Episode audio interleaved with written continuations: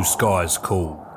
They seduce us, pulling us irresistibly upwards, reminding us to fly our own line, on our wings, and in life.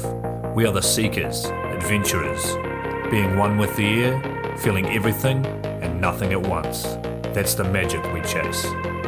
Follow the call. Find your pure wild flight with NZ Aerosports. Of course, I absolutely love the NZ Aerosports business model. I mean, come on. One glance at an Icarus fuck yeah sticker and you know it lines up perfectly with the fucking pilot mentality. But outside their wonderful use of colorful language and a great company vibe, there's a long list of reasons to say NZ Aerosports fuck yeah. NZ Aerosports blows me away right out of the gate as a canopy manufacturer with a bold offer. They give you 10 jumps on your brand new nylon to decide if you want to keep it swap it out, or even return it for a refund. I mean, seriously, how incredible is that? That's like getting halfway through a prom and deciding you prefer the slightly racier date that goes down faster. Seriously, they do that. If you're not madly in love with your new canopy after 10 jumps, they'll let you swap it out for another size or model, or even get your money back. And the range of canopies they've got? Man, they've got a style canopy to fit every jumper and every situation with models you know and trust like the Sapphire 3, the perfect choice for the beginner or intermediate canopy pilot. The Crossfire 3, when you're ready to kick it up that elliptical notch. The JFX 2, if you're looking to up your new swoop game. The Leia as the workhorse and dirtwater dirt beast. Or the Petra. The Petra cranks out crazy power and is nothing short of a record breaker. But hey, it's not always about speed either. Take the Kraken. Built as a low pack volume canopy specifically with wingsuiting in mind, she gives you all the performance you're looking for with the reliability you need that'll have you itching for that next formation, rodeo, or puffy cloud. So, the equipment is top of the line kick ass stuff as you already know, but how about the team? Well, the customer service gang is there to sort you out whenever you need them.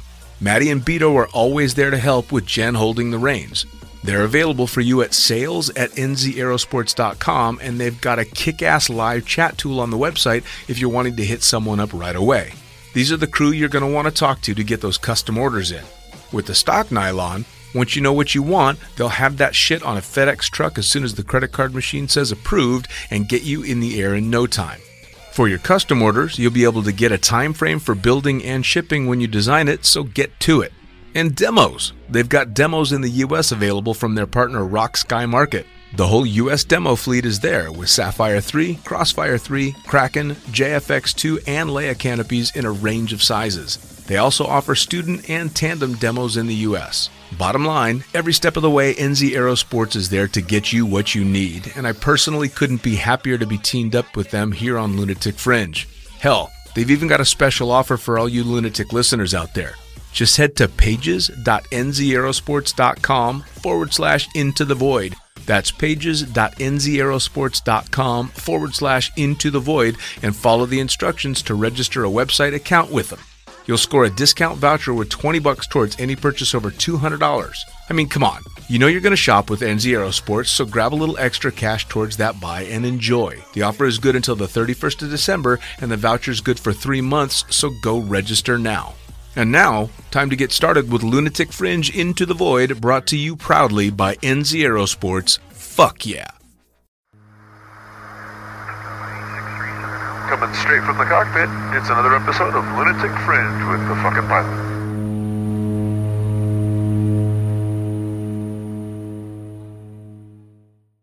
Ready, set, go back in the can for another edition of Lunatic Fringe Into the Void. And like I talked to you about uh, right before the podcast, I'm still not used to this camera shit. And I know you aren't as well. So fuck it. We'll just be uncomfortable together. Tell me, who the fuck are you and what do you do? Oh, my name's Dave Singer. I'm 47 years old and I'm from Colchester, Connecticut. Nice, uh, nice. I'm uh yeah, so my name's Dave Singer. I uh, I'm the owner of Peregrine Manufacturing. Uh, I've been in the sport since 1992. Okay. Um, so I started a long time ago. I hate saying it because it makes me feel old, but I'm not really that old. Right.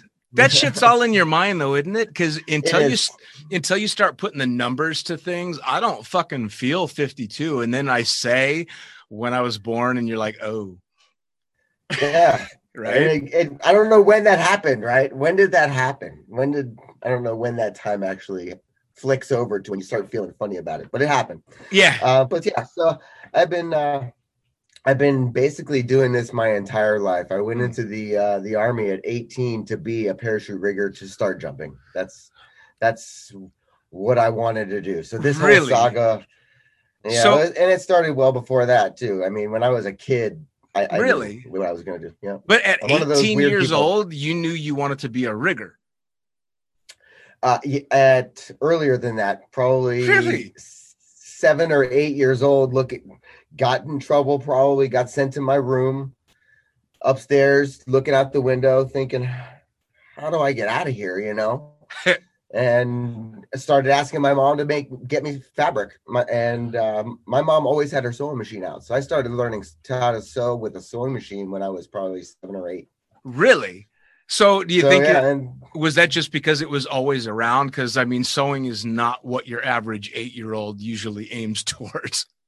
Oh, dude, I was making sheaths for my knives. You know, I was breaking my mom's machine, not sewing with it. Let's put it that way. All right. but yeah, I was doing what a normal boy would do at seven and eight, just with a sewing machine to make my own stuff, right? Probably because we couldn't afford to buy the stuff I wanted to make to have. So I just figured out a way to make it myself, you know? Dude, that's badass. Um, I mean, the only thing I figured out to do with a sewing machine needle was pierce my ears when I was old enough.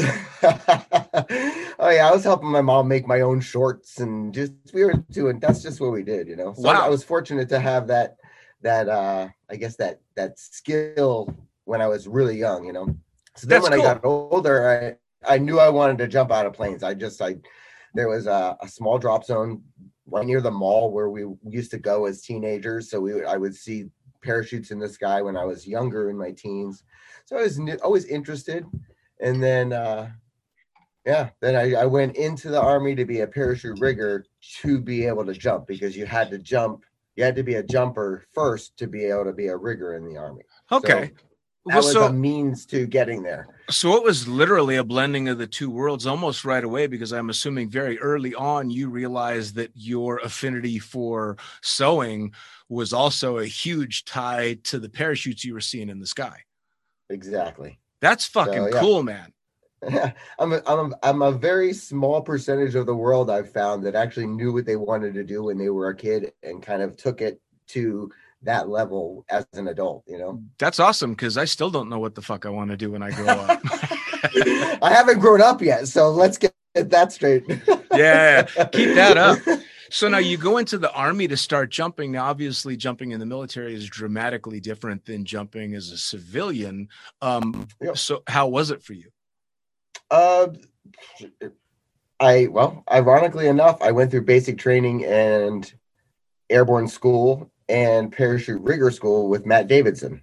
who's Did you really? A world champion sky. Yes, and we've been friends ever since. So um, that was really my introduction to, hey man, you need to start looking at the civilian world. We're in rigger school in the army, and he's telling me how, about the sport world. So um, yeah, we I got to my unit in uh, First Special Forces Group, so I went right into Special Operations, which kind of throws you into that mix already. Sure. Um, and uh, started skydiving a year later. I was in the sport world within six months of being out in uh, Washington State, no and uh, I, I've talked to a bunch of people that started jumping in the military, but I don't think I've ever asked the question. I know that military jumps don't directly translate to civilian training, um, but I mean, it, if you did 100 jumps in the military, a, a skydive uh, center will say, "Congratulations on that 100 jumps," but it means jack shit. absolutely. Really? Yeah, so yeah. you had to So start from scratch. Static static line jumps, static line jumping, and then there's halo jumping. Right? There's there's military free fall. So Sure. um, I was I was fortunate enough to be able to be exposed to both of those in the military world, nice. and um, and then obviously there was there's no uh, passes for the for or uh, credit for the for the military jumping. It's Sure. you start from scratch, and and you should. I mean that it's a whole different world, and same with rigging. Honestly, I, Really? I uh, yeah, the rigging side is you get really good experience, but it it it it's uh, I'd say somewhat transferable. Um, you it's very difficult to throw a military only rigger into a civilian type of rigging scenario. I, I Um, guess I just, would uh, understand. It's hard. It's well, I mean, and the equipment's uh, uh, especially if it's just the um the static line stuff is pretty different, yeah. Yeah, yeah, absolutely. And there's not that many rounds being uh, jumped anymore. Right. Right. so, so yeah, that that was a, an easy transition for us, you know. And then, of course, you know, being a rigger, I got my civilian rigger ticket in '94. So I had been a military rigger, and then I just decided I was going to be a civil. It might have even been '93. I have to look. I don't even know. wow. Um, but it's been a long time. So yeah, I, it was something I knew I wanted to do, and and like everything I do, I I if I'm not gonna passionate about it and gonna give it a hundred percent, then I'm not gonna do it. it's a damn good way to how be. I ended up here today. That's a damn good way to be. Well, you know, and I, I'll tell you, I've got a few longtime riggers that are good friends. Pablito Perisoli, um, an amazing rigger and just a wonderful guy. And he's the same way. He's got this passion for it.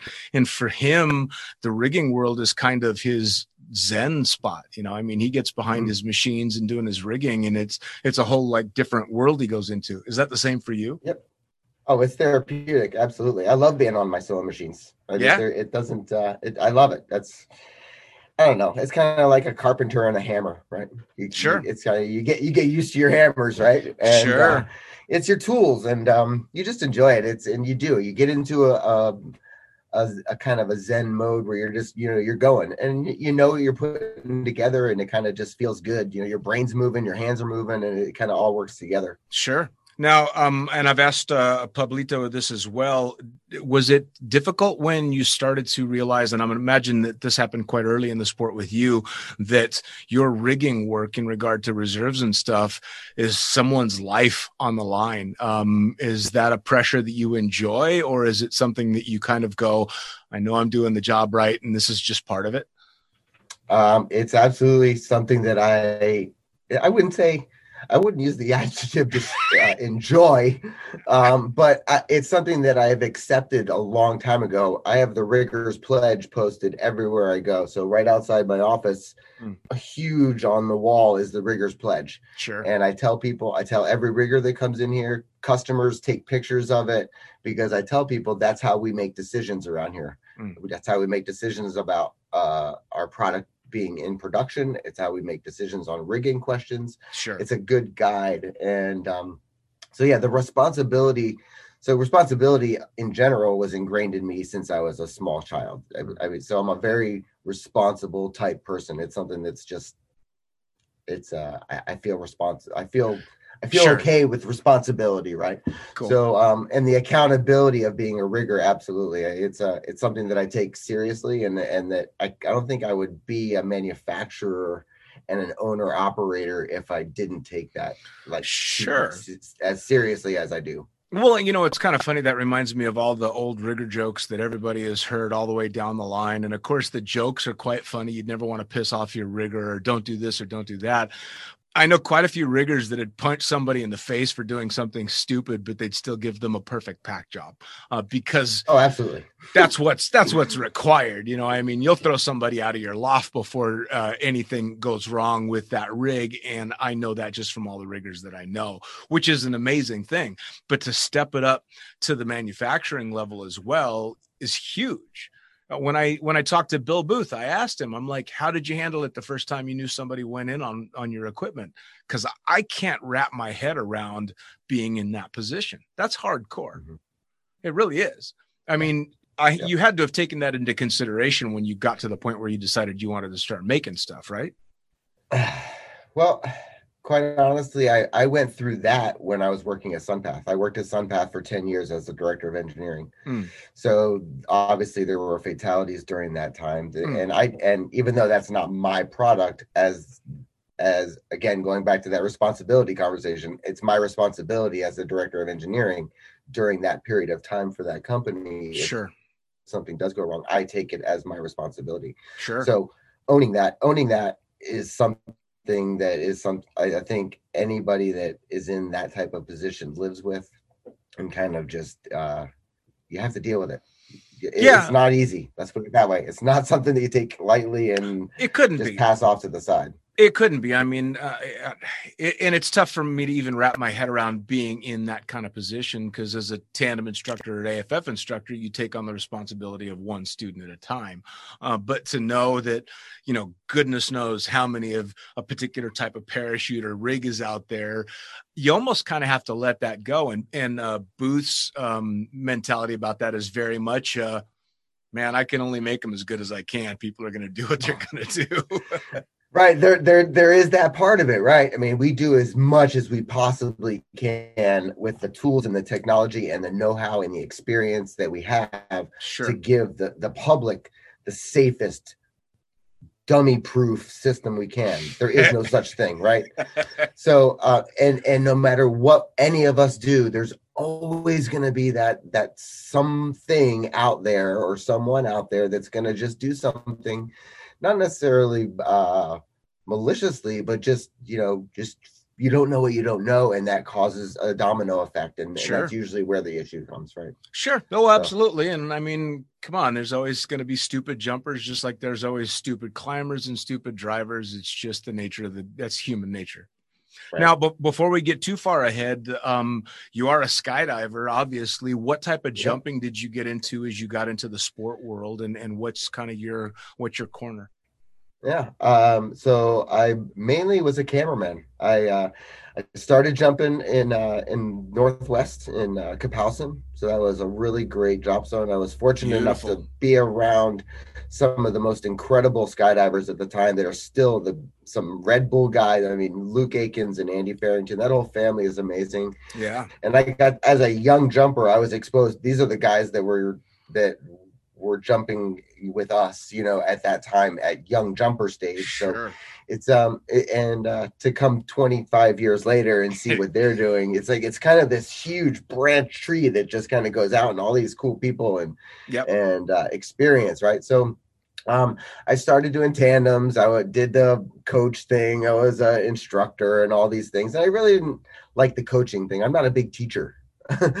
um, and a lot of people like to be all, "I- I'm a great teacher. I love to teach. I'll be honest, dude. I'm not a teacher and I don't like to teach. um, so I, I figured that out. And I'm much better flying my own parachute and I'm much better making other people look good with the camera. Sure. So sure. I figured that out better, and I could fly and and, and learn and, and way be, have way more fun with a camera on my head than Sure. uh, than anything else. So that's what I started doing. And fortunately, I uh, I got out of the army. I moved to Perris Valley, and I went to work with Craig O'Brien, and Oh, that changed my career right there. yeah. I, uh, I I started working at Perris Valley in '98.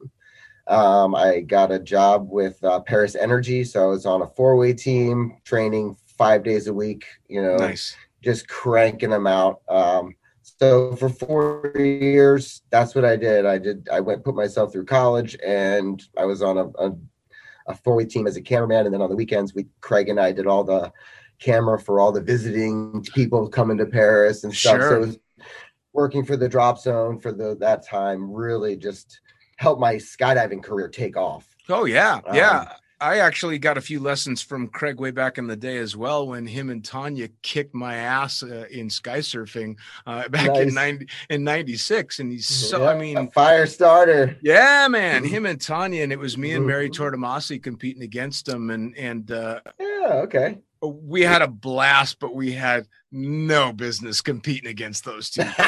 yeah, they're amazing. Oh my next, gosh. Next level. And it, it came full circle for me when I had the opportunity to fly um, Craig for some loads when he was doing the video work for the um, the Tom Cruise Mission Impossible movie when he did the jump nice. over Good, Paris. good, good. Yeah, Yes. man. So he- I remember seeing him showing up, going, "No shit, all right, man." On to the next story, you know. So I thought that was pretty fucking cool too. So what I mean, what sparked the interest to head to Perris Valley? Was it because that was like the place to go at the time? Um, I was traveling back and forth from I, I, I started I probably had 1500 skydives in Washington state, you know, at the time. And at, I was start I needed to get out of the little pond and, and go into a bigger pond. And Sure. uh, I was actually on my way to Florida. I got out of the army, drove south, stayed there for like two weeks in Perris, made a ton of friends, uh, people that I'm still friends with to this day. Yep. In that two week time, and we all went to Eloy, and they wouldn't let me go to any further east, and they pulled me back to Perris, and I stayed there. And those are my family now. That that was the beginning of the Sky family, basically Isn't that great? back yeah and uh jimmy and and eli and all that that whole crew jeff and tanya and craig and all that that whole southern california crew right? Yeah, man. so well, i'm you, so grateful to be around those people and craig helped me. He he he was the guy that said hey man you're the new guy here. I need you.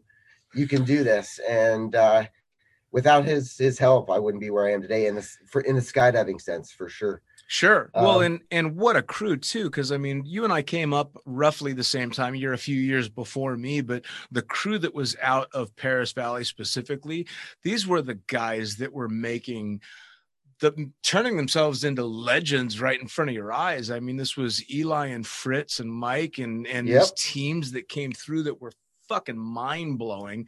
And it was either Eloy or Perris, and they just kept going back and forth to do cool shit at one or the other. I mean, what a great time to come up, right? Yeah, I mean, and and the family bonds that are made during that time that are today so strong. I mean, Yep. stronger than ever, right? Yep. Oh Um, yeah, because so- we're all getting old and gray. yeah, yeah.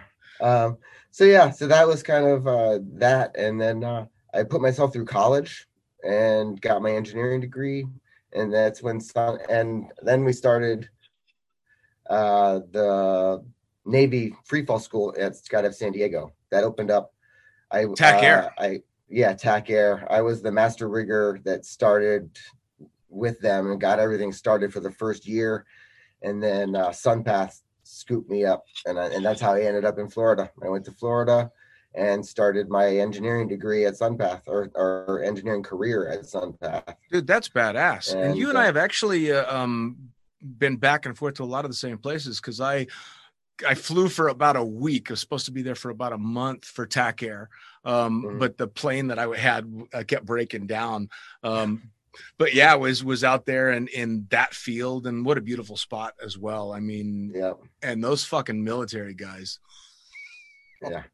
Holy yeah, shit! that- we had a good time. That was that first year was a challenge, but uh, you know it's changed a lot since then. But Yeah. yeah, it was a good time. So that was a good little springboard, and it let me kind of transition. That was my transition out of the skydiving full time back into kind of going into the the rigging engineering side again, right? Sure. Now, did you And go then, uh, into college for engineering specifically so that you could take it the direction that you did? Yep. It was the only way to go to take my passion for rigging to the next level to add that that layer of uh pedigree, I guess as you want to call it, right? So Sure. that put the put the technical side behind just being a rigger. Sure. And uh and that's really what I I went to, that was my core. That was what I wanted to do to get that core engineering knowledge so that I could go the next level. And uh because you can't jump forever. You can't jump for a living forever. No, and that's Some people can, but I can't. no, I can't do it either. I can't do it either. You know, it's kind of cool because as a, I consider myself just an average jumper. We don't put a whole lot of thought into what goes into when you get to your level of rigging. And if you'd have told me you went to school for engineering, my idiot mind would never connect that that has to do with learning the engineering side of doing something like rigging. So it's super interesting to find out what really goes into the shit that allows me to go do stupid shit falling out of an airplane. Yeah. It's so cool. no one knows. That, That's all behind the curtains, right? Yeah, man. And and and, and on it, quite honestly, we lose a lot of people as soon as it turns to dry saltine crackers. uh, You'd be surprised. You probably wouldn't be surprised at how many people just kind of their eyes go to the right and they just start drifting away. Um, yeah, we can put a we can make a fun thing not fun really fast. I mean, as soon as you start digging into the nuts and bolts, that'll, that'll happen to pretty much anything. but- yeah but i mean but the design part you know it's it's uh it is a lot of it, it- there's a lot of work that people just don't have any clue No. how- i mean the, the evolutions and the design aspect of it takes so long. I mean, it- Has to. think t- think what you think and double it. I would imagine. Well, because you're not just Yeah. talking about the you're you're talking about coming up with the concept, and then you're talking about having to figure out how to make the thing, then building a prototype, then testing it, then refining it, and it's got to be years and years. I mean, and Right. then you got to find some poor son of a bitch that's going to go jump something for the first time.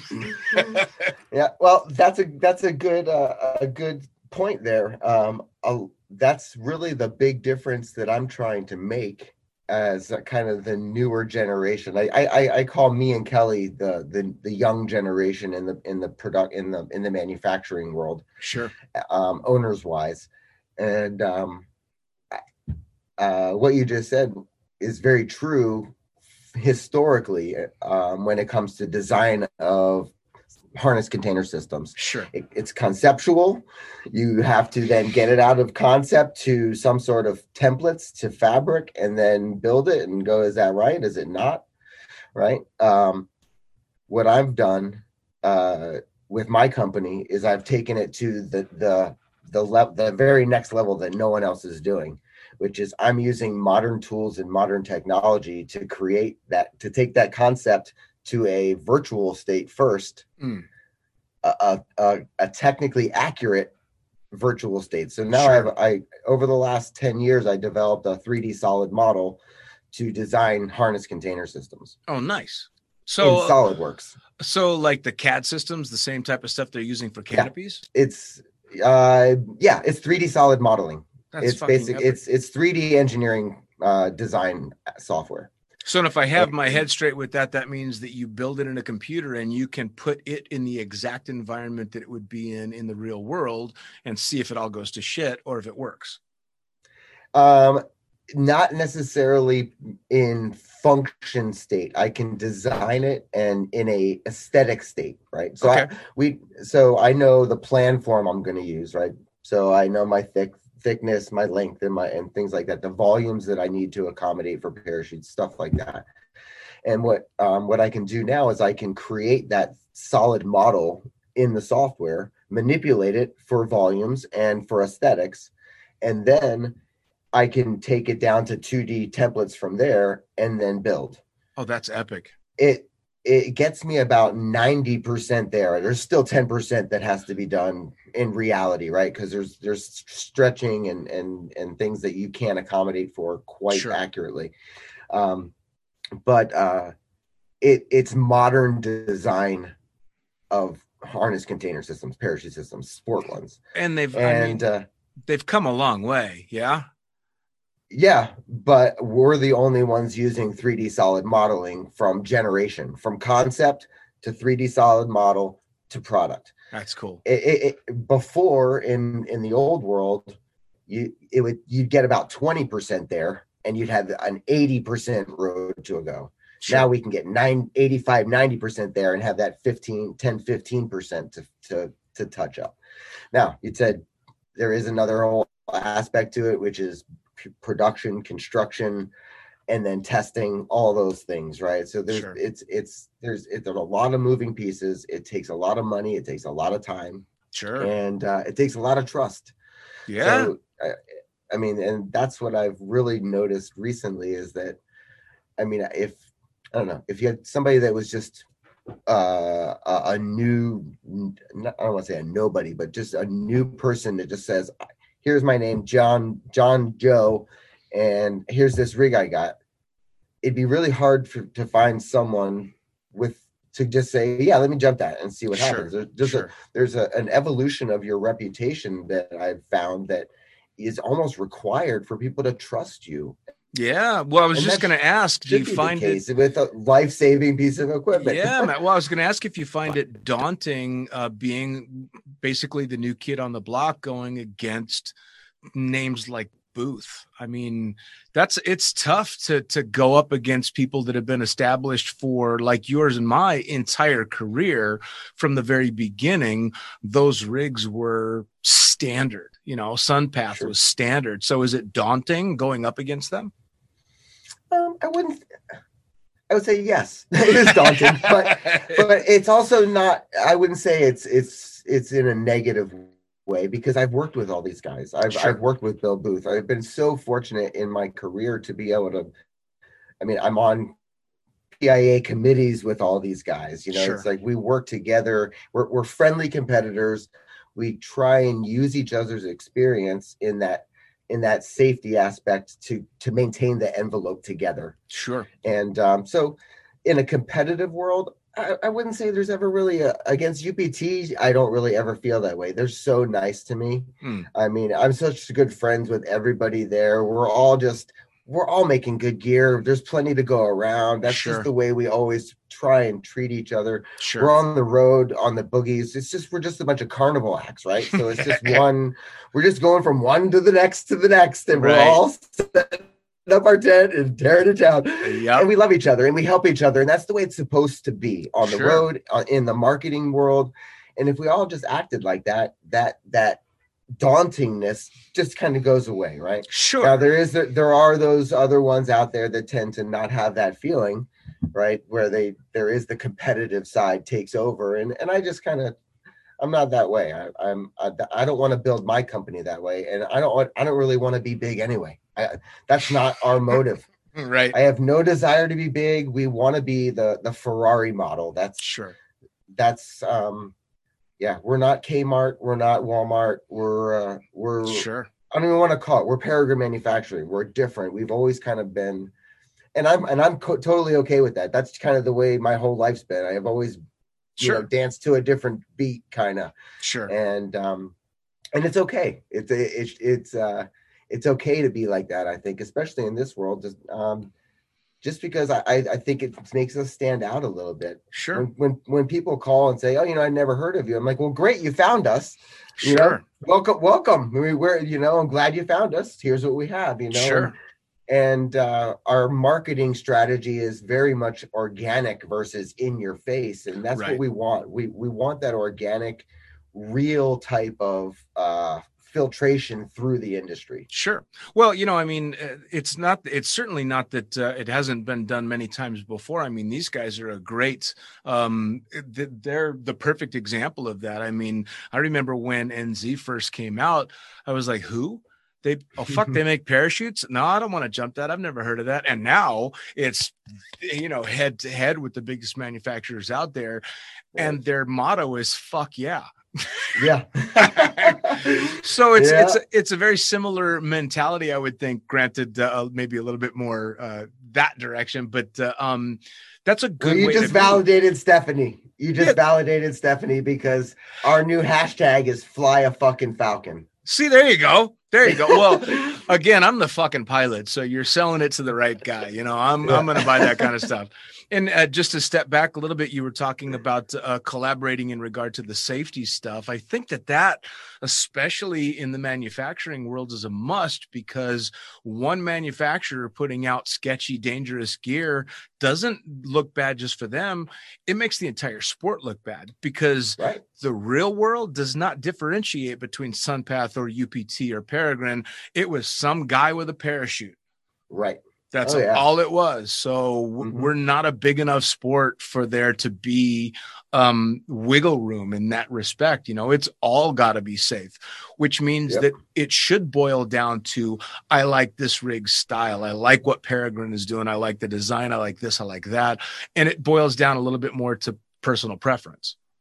It does. And that's that's the way the market is right now. We all make fantastic safe equipment. There, Sure. That's across the board. And and the the skydiving public should feel very good about that, you know. And- Sure. And, I think it is the way what you just said is very true. I think it is I think that's that's that's happening today. Um, it should come down to personal preference. Some rigs fit a little different for different body types and things Sure. like that. So so um we try and accommodate as best we can and, and you're absolutely right it comes down to flavor it's like a car People, Yeah. you know it's, it's what people like get Yeah. what you like get Now, what you do- want get what you like do you see any I, I- I've asked the question a few times, especially for canopy manufacturing. How much further can we go? How is there anything new on the horizon? Because I can't envision it, but obviously I'm not the guy trying to design that stuff. So I'll ask you: Is there anything on the horizon? Do you foresee a time when the gear that we use today is is old school? absolutely Really? Oh yeah. Where do you think it's going? There are- there's there's technologies being developed right now to eliminate sewing. So things like ultrasonic welding. So we're going to be in 10 years, I bet you we're not even sewing parachutes together. Really? They'll, they'll be they'll be ultra ultrasonically welded together. So the seams become no stitching anymore. And I and containers the same same thing. A nylon fabric can be welded together, which actually creates a a stronger seam because it's it's now the, the the strength of the fabric versus the strength of the stitch.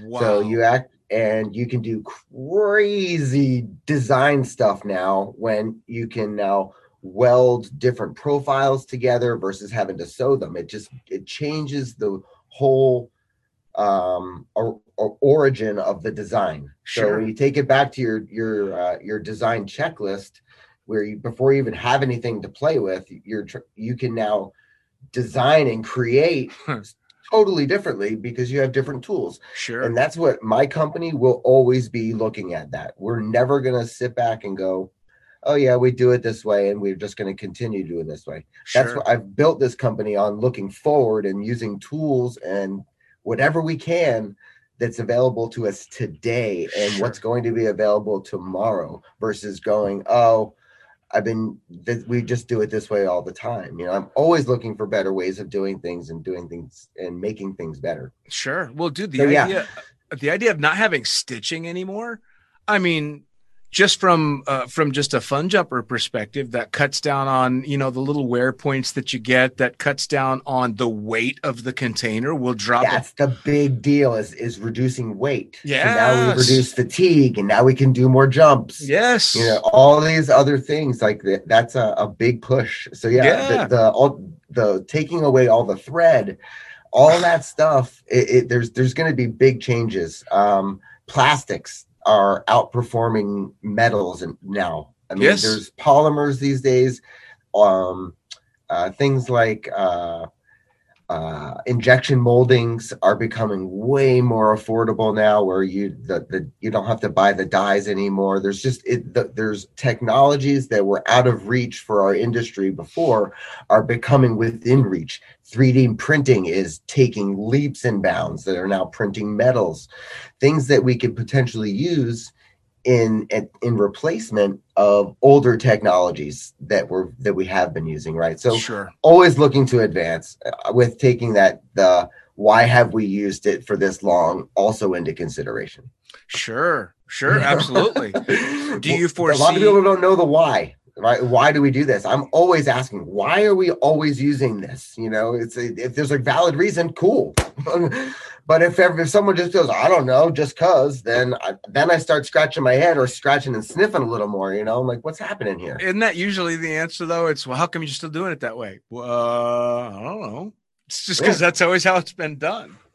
right people don't think No, people don't think no. Well, let's see, but that's the great thing about having guys like you out there doing that thinking because people like me don't want to do that thinking. I want to put my rig on and go jump. I don't want to think that. about that shit. True that. I, yeah, I, yeah, I really don't. I will sit back and marvel over the advancements that are made, but I don't want to be fueling those fucking advancements. That's a lot of fucking work.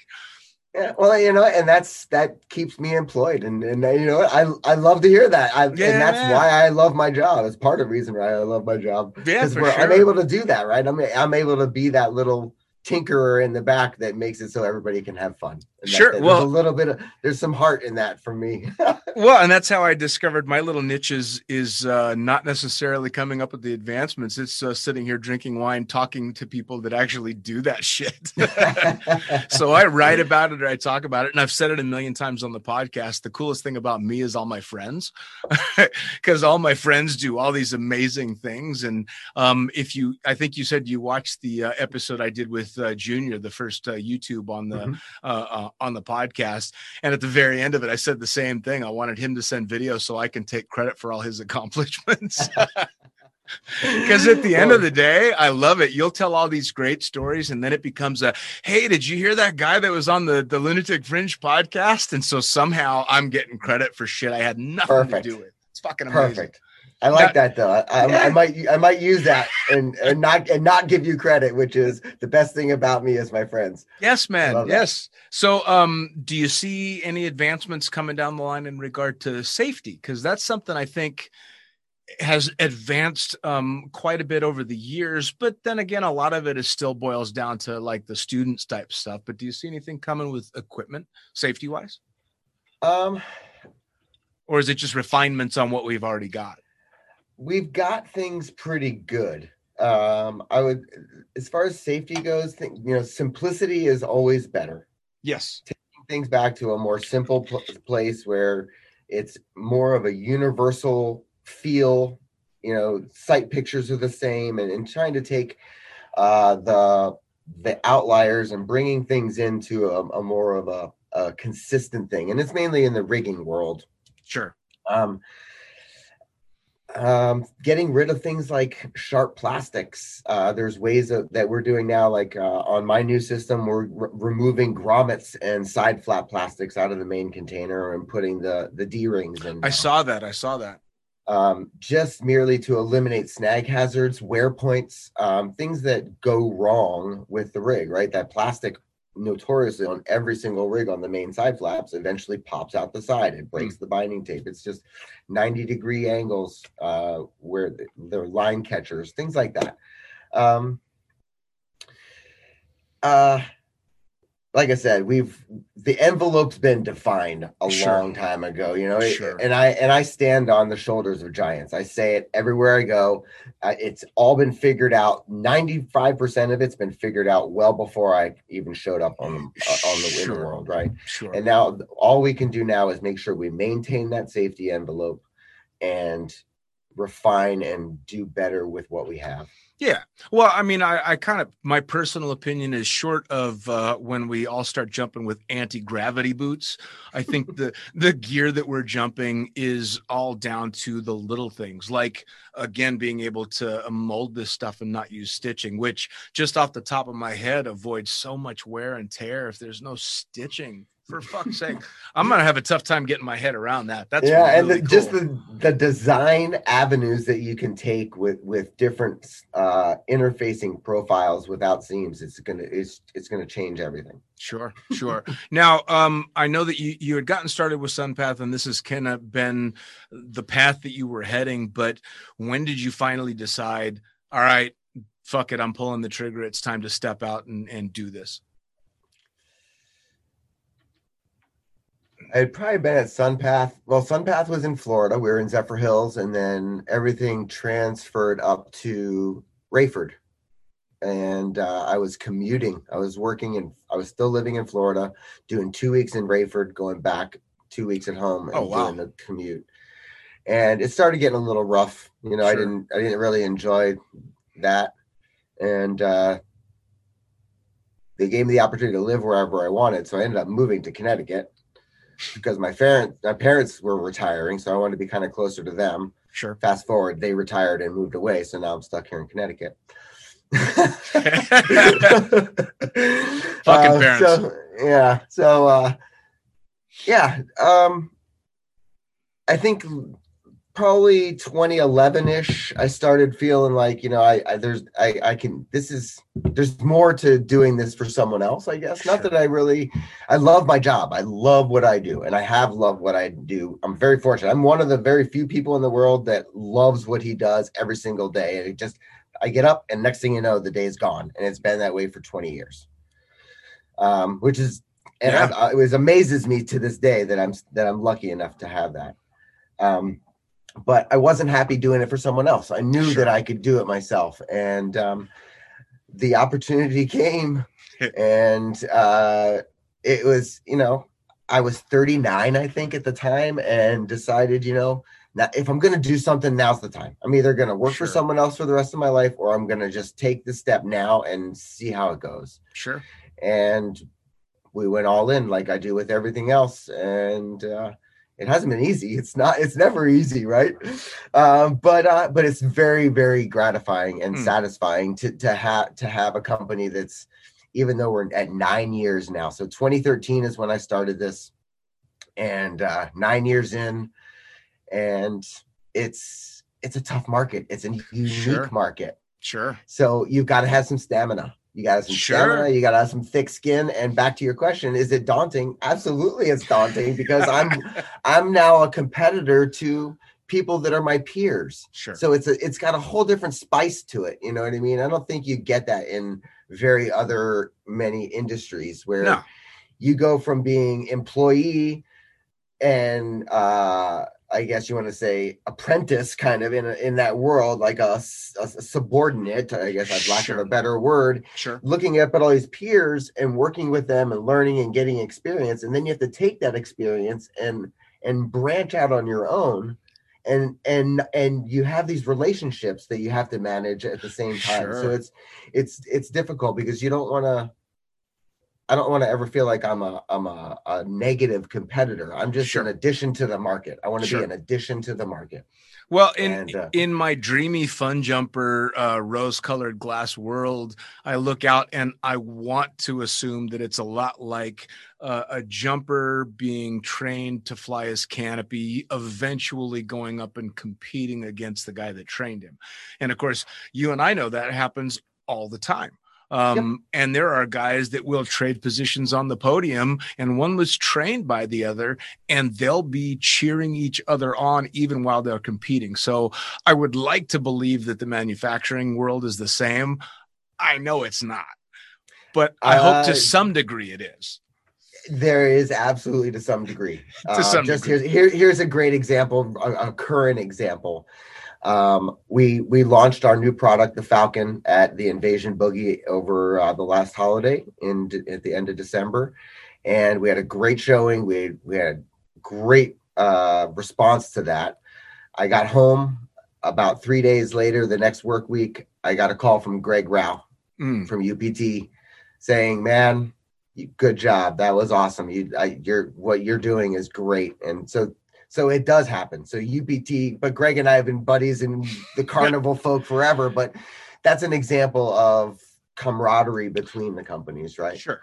Um, I, and I just don't have personal relationships with the, with some of the other ones. That's Sure. And and had I had I had personal relationships with someone from Mirage or something like that, I'm sure it would have been reciprocal. Sure. Um, so, uh, but uh, the other companies, PD, Fluid, all the canopy manufacturers, everybody's so nice, and the people that I'm not directly competing competing Sure. with, right, Sure. Of course, are stoked, you know, and and we have great relationships with all of those guys. So the industry is, I would say, that it is actually the way that you were hoping it is. Good. You know? Good. And and and and in my mind, it is just like yours Nice. and I and with my one experience currently, and Greg has done that historically too, but with that current experience, there that's an example of of that actually happening. Well, and that's what you want to hope, right? I mean, that the the basis for this entire podcast is the idea of the bonfire chats and the community behind skydiving, and that ultimately the community is what keeps people in the sport dramatically longer Yeah. than just the jumping. Um, so you hope that it's going to be that way. So it's nice to hear that uh, on a practical side, it, it is for the most part. Uh, I would imagine that because you didn't have relationships with some of the other companies, it'll be a little bit colder simply because Right. you are competition, but as long as it's always a friendly competition, all good. That's fine. Yeah, exactly. I'm happy with that world. I can live in that world. Yeah. now, we wanted to, uh, I, I know you wanted to go out of your way to talk shit about somebody uh, for suckering you into coming onto the podcast. who, who are, who are we nailing? All right, we're hitting Stephanie hard because you know she basically set me up for this. And where is she right now?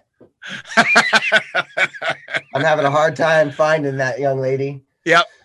No cue cards, no no real prep except a spank on the ass and get out there and do it. I like it. So uh, Oh. she, she'll pay dearly for it at some point in the future. I can Fair enough. guarantee you. Fair But enough. Well, karma Stephanie. Stephanie, for when you're watching this or listening to it, it was hilarious because I asked him um, to make sure he could give me the social media stuff at the end of the uh, at the end of the interview, and he just kind of glazed over. so this is what we have for social media stuff. There you go. There you go. honestly, man, if it weren't for the fact that I have to do this podcast, I'm miserable with the social media stuff. I would, I would get on Facebook to, you know, occasionally argue with perfect strangers over bullshit. But other than that, my social media was nothing, you know, just keeping up with old friends.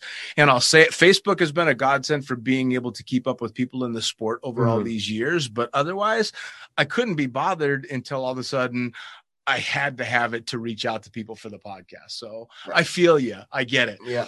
Now speaking- I'm thankful uh, on on on a good note for Stephanie. I'm very thankful for her for being able to handle all of that stuff for me. Absolutely. I just cannot do it. it's a it's a level of detail and professionalism that escapes most of us, especially guys you're in my age.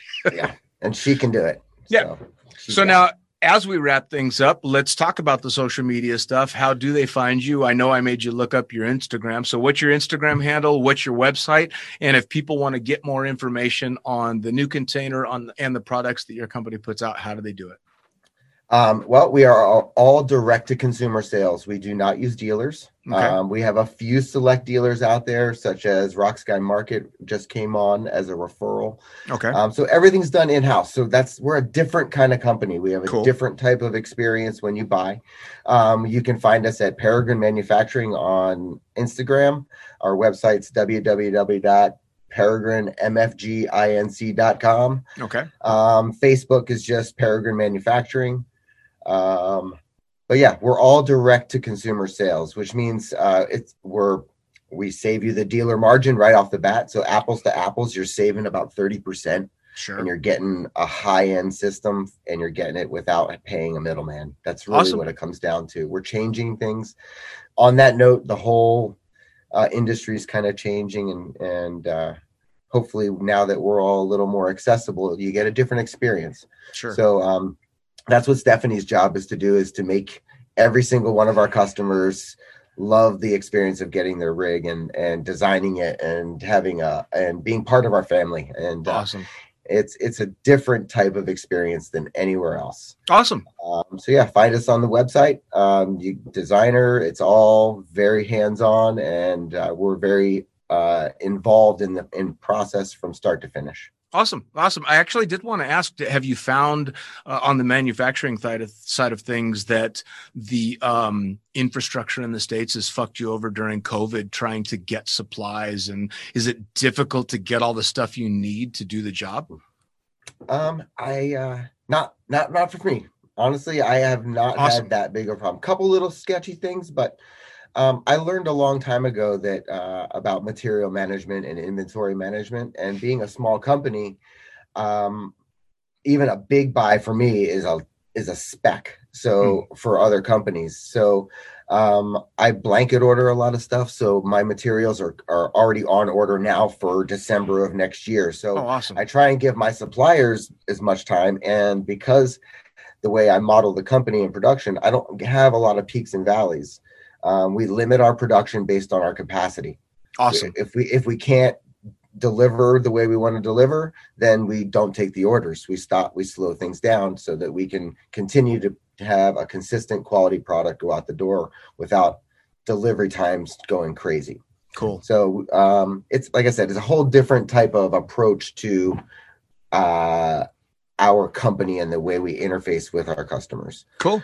Um, but as far as supplies goes, we, we we're good on that. We uh, fortunately most of the suppliers, all the fabric that everyone gets, 15 minutes down the road from here. Both you got them. an edge. Yeah, the hardware is an hour from here. So all the stainless steel hardware comes into Rhode Island. The Cordura is right down the road at Brookwood Fabrics. So mm. I've placed myself strategically to where I don't even have to worry about UPS anymore. I, I, send somebody in, in my in the truck. I say, go take the van, go get the material. Awesome. So um, I think I think the last time we looked, 80% of our vendors and supplies are within 50 miles of us. Jesus.